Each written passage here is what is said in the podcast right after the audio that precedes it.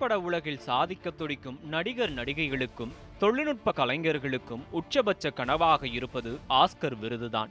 மிக உயரிய விருதாக கருதப்படும் ஆஸ்கர் விருது அமெரிக்காவில் வருடந்தோறும் வழங்கப்படுகிறது.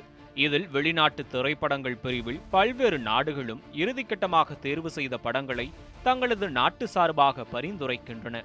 இதற்காக தனி குழுக்களும் ஒவ்வொரு நாட்டிலும் உண்டு. இந்தியாவில் மத்திய அரசு அமைத்த குழுவால் சிறந்த படங்கள் பரிசீலிக்கப்பட்டு அதன் பின் அவை ஆஸ்கர் விருதுக்கு அனுப்பப்படுகிறது. அது மட்டுமின்றி சிறந்த திரைப்படம் என்ற பிரிவில் நேரடியாக திரைப்படங்கள் ஆஸ்கர் கமிட்டிக்கு திரையிடப்பட்டு பின்னர் ஆஸ்கர் விருது பரிந்துரைக்கு ஏற்றுக்கொள்ளப்படும் நடைமுறையும் இருந்து வருகிறது. தமிழ் சினிமாவிலிருந்து ஒரு திரைப்படம் நிச்சயம் ஆஸ்கர் வெல்லும் என்ற எதிர்பார்ப்பு இன்றும் தமிழ் சினிமா ரசிகர்கள் மத்தியில் இருக்கத்தான் செய்கிறது. ஆனால் வெற்றி கோட்டின் அருகே வரை சென்று விருதை வாங்காமலே திரைப்படங்கள் திரும்பும் நிலையே தொடர்கிறது. இந்த ஏமாற்றம் இன்று நேற்றல்ல ஆயிரத்தி தொள்ளாயிரத்தி அறுபதில் இருந்தே தொடர்கிறது என்பதே உண்மை. தமிழ் சினிமாவில் முதன் முதலில் ஆஸ்கருக்கு பரிந்துரைக்கப்பட்ட படம் ஆயிரத்தி தொள்ளாயிரத்தி அறுபத்தி ஒன்பதாம் ஆண்டு நடிகர் திலகம் சிவாஜி கணேசன் நடிப்பில் வெளியான தெய்வ மகன் திரைப்படம்தான். இயக்குனர் திரிலோகச்சந்தர் இயக்கிய இந்த படத்தில் தந்தை மகன்கள் என மூன்று வேடங்களில் சிவாஜி நடித்திருப்பார். இந்தியா சார்பில் நாற்பத்தி இரண்டாவது ஆஸ்கர் விருதுக்கு பரிந்துரைக்கப்பட்ட முதல் தமிழ் திரைப்படம் தெய்வமகன் விருது பட்டியலில் இடம்பெறாமலே வீடு திரும்பியது. மூன்று சிவாஜியில் ஒரு சிவாஜி போலியாக வேறு ஒருவரை வைத்து எடுக்கப்பட்டுள்ளது என கூறி ஆஸ்கர் விருது நிராகரிக்கப்பட்டதாக தகவல்கள் வெளியானது. நடிகர் கமல் இயக்குனர் மணிரத்னம் கூட்டணியில் ஆயிரத்தி தொள்ளாயிரத்து எண்பத்தி ஏழாம் ஆண்டு வெளியான திரைப்படம் நாயகன்.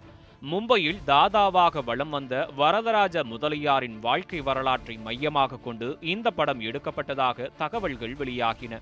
நடிப்பு இயக்கம் இசை ஒளிப்பதிவு என அனைத்தும் சிறப்பாக அமைந்த படம் நாயகன்.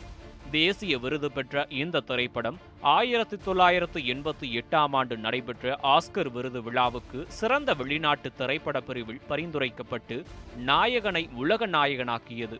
ஆனால் கமலின் நாயகனும் இறுதி பட்டியலில் இடம் பிடிக்கவில்லை.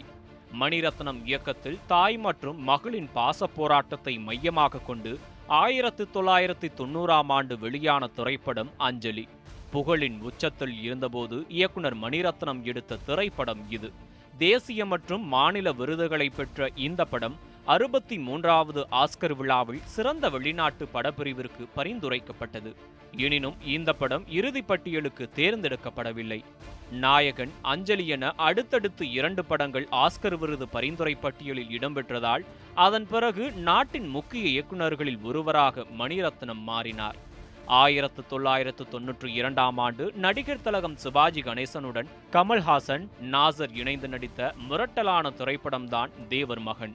இந்திய சினிமா உலகமே வியந்து பார்த்த இந்த திரைப்படத்தை இயக்குனர் பரதன் இயக்கியிருந்தார்.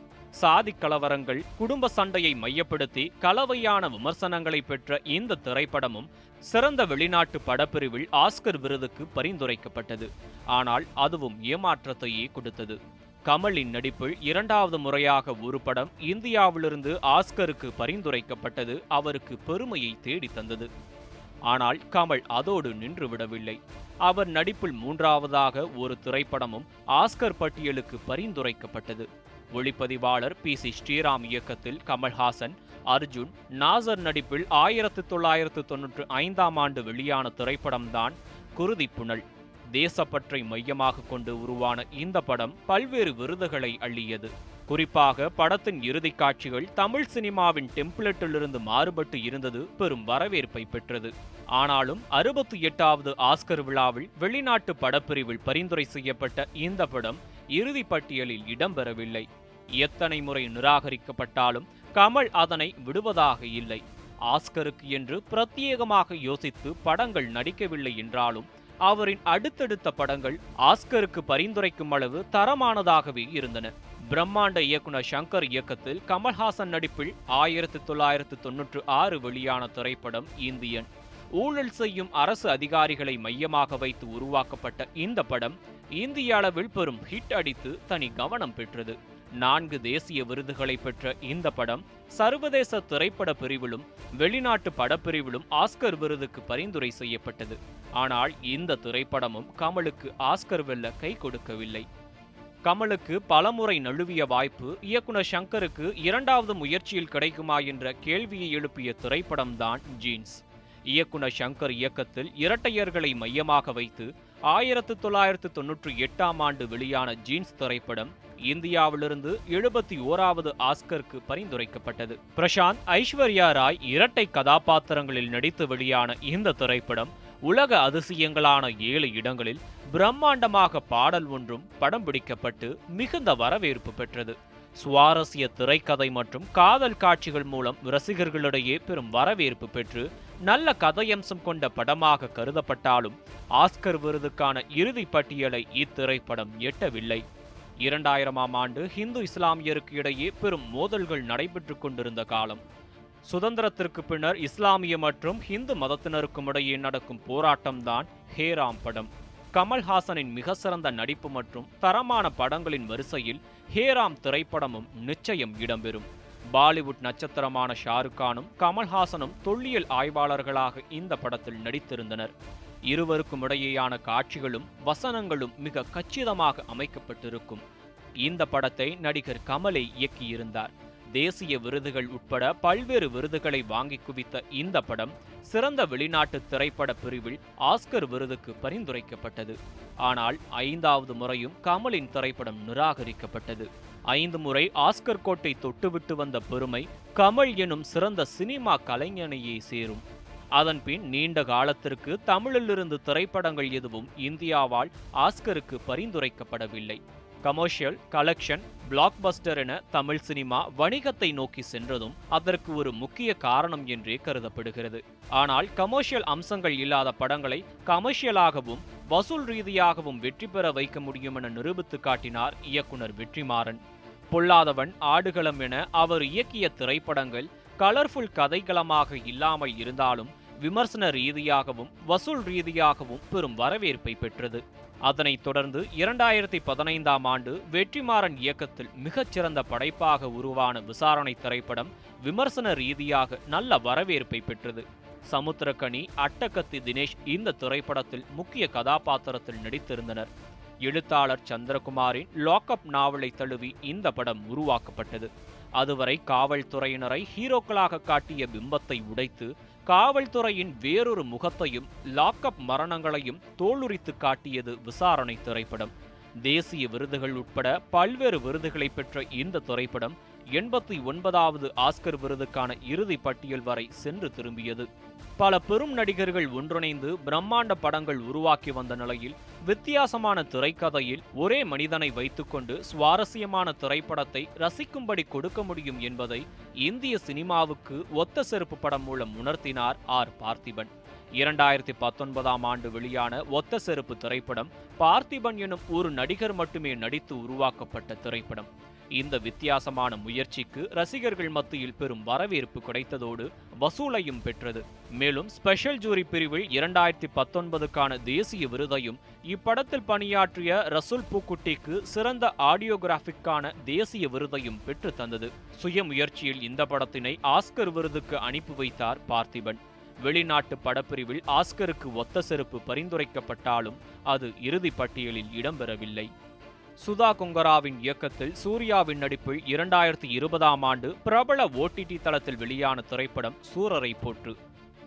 ஏர்டெக்கன் நிறுவனர் கோபிநாத்தின் சிம்பிளிஃப்ளை என்ற புத்தகத்தை தழுவி எடுக்கப்பட்ட திரைப்படம்தான் சூரரை போற்று. ஆஸ்கர் பரிந்துரை பட்டியலில் இடம்பெறுவதற்கான உத்தேச பட்டியல் போட்டியில் தொடர்ந்து ஏழு நாட்கள் சூரரை போற்று திரையிடப்பட்டு அங்குள்ள ஜூரிக்களால் தேர்வு செய்யப்பட்டது. அப்போது ஆஸ்கருக்கு கிட்டத்தட்ட முன்னூற்று அறுபத்தி ஆறு படங்கள் போட்டி போட்டன. அதில் சூர்யாவின் சூரரை போற்று படமும் கலந்து கொண்டது. எனினும் இந்த படம் இறுதியில் தேர்வு செய்யப்படவில்லை.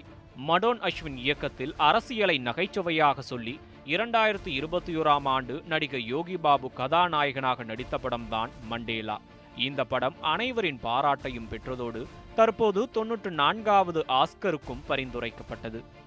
இதேபோல நயன்தாரா இயக்குனர் விக்னேஷ் சிவன் இணைந்து தயாரித்து எஸ். வினோத்ராஜ் இயக்கி இரண்டாயிரத்தி இருபத்தி ஓராம் ஆண்டு கூழாங்கல் என்ற திரைப்படம் வெளியானது.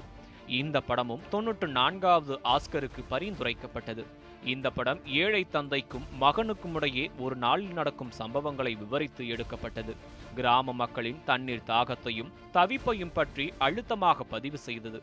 தொன்னூற்று மூன்று நாடுகளிலிருந்து கலந்து கொண்ட தொன்னூற்று மூன்று படங்களிலிருந்து பதினைந்து படங்கள் இறுதிச் சுற்றுக்கு தேர்வு செய்யப்பட்ட நிலையில் அதில் கூழாங்கல் மண்டேலா திரைப்படங்கள் இடம்பெறவில்லை.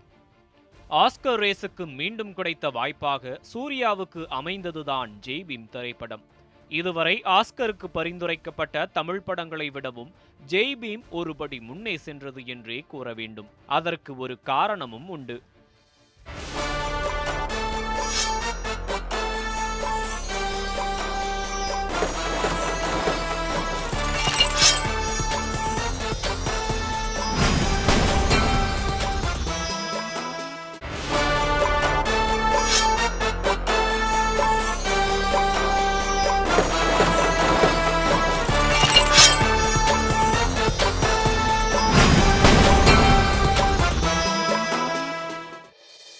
நடிகர் சூர்யா நடிப்பில் வெளியான ஜெய்பீம் திரைப்படம் தமிழ் திரையுலகை தாண்டி உலகளவிலும் பெரும் கவனத்தை ஈர்த்தது.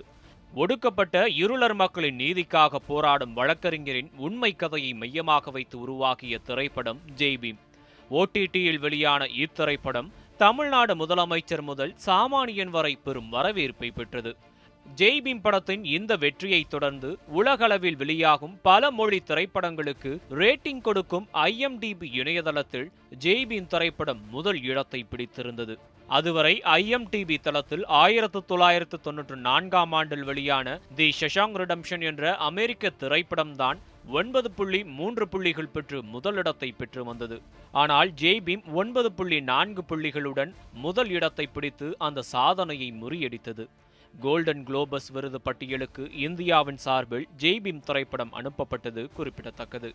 படத்தின் மீது எழுந்த சர்ச்சைகளுக்கெல்லாம் சர்வதேச அங்கீகாரத்தின் மூலம் பதில் சொல்லியது ஜெய்பீம் ஆம் பெரும் வெற்றியை அடையும் முன் ஜெய்பீம் பெரும் சவால்களையும் சோதனைகளையும் சந்தித்தது என்பதே உண்மை.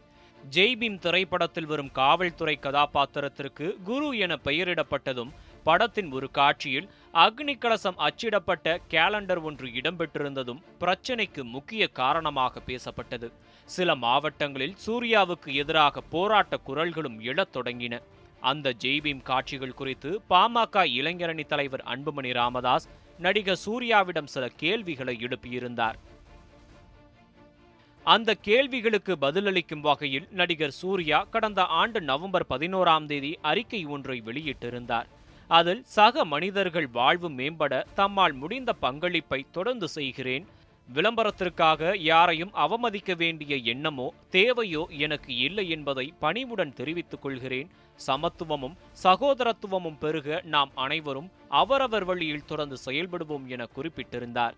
நடிகர் சூர்யாவின் இந்த அறிக்கை ஜெய்பீம் படத்தின் மீதான விமர்சனங்களுக்கு முற்றுப்புள்ளி வைக்க முக்கிய காரணமாக அமைந்தது.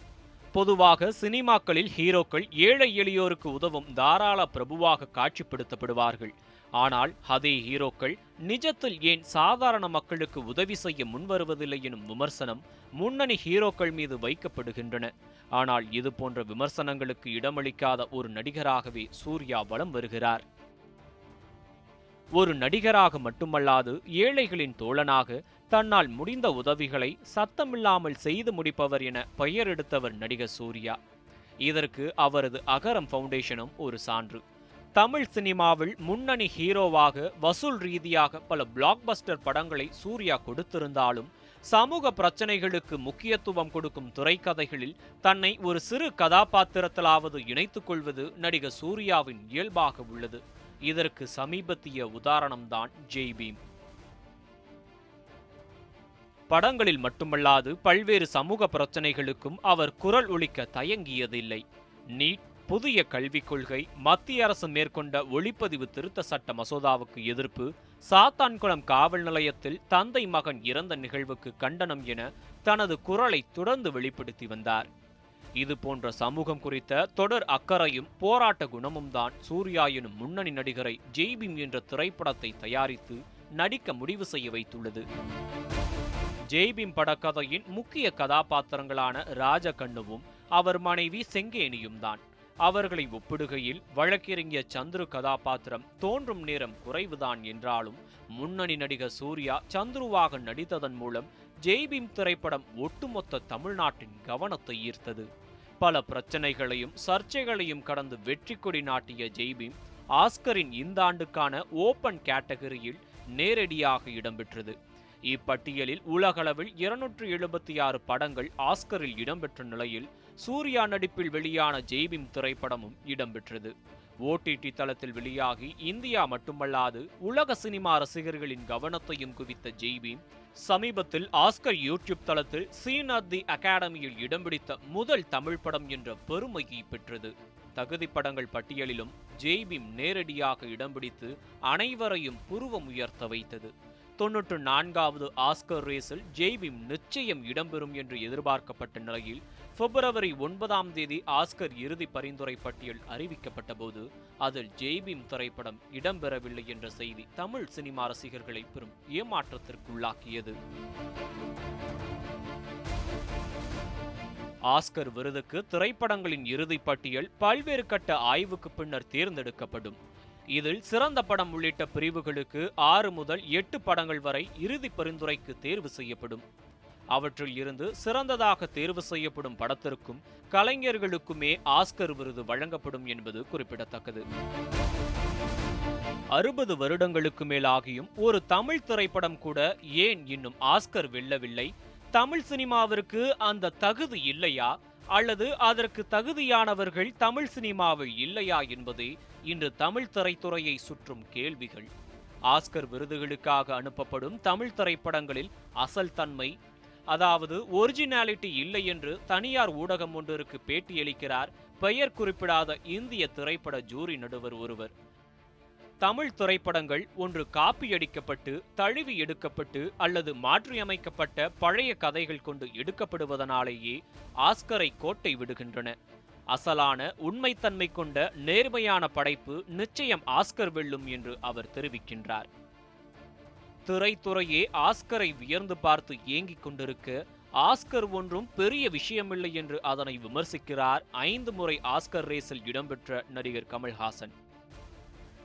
ஆஸ்கர் விருதுகள் என்பது அமெரிக்க தரமான விருதுகள் மட்டுமே அது உலகத்தரம் ஆகாது என்று ஊடக பேட்டி ஒன்றில் தெரிவித்தார் கமல்ஹாசன்.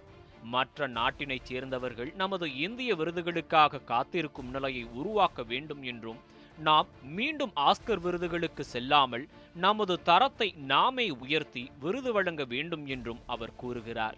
ஒரு சினிமா கலைஞனாக கமல்ஹாசன் கூறுவது ஒருபுறம் நியாயம்தான் என்றாலும் சாமானிய ரசிகனுக்கு ஏன் என் மொழி திரைப்படம் சர்வதேச விருதுகளை பெறுவதில்லை என்ற கேள்வியை எடுகிறது ஆஸ்கர் பந்தயத்தில் இடம்பெறத் தொடங்கி அறுபது ஆண்டுகளை கடந்தாலும் தமிழ் சினிமா என்றாவது ஒரு நாள் நிச்சயம் ஆஸ்கர் வெல்லும் என்ற கனவுடன் தான் காத்திருக்கின்றனர் தமிழ் சினிமா ரசிகர்கள்.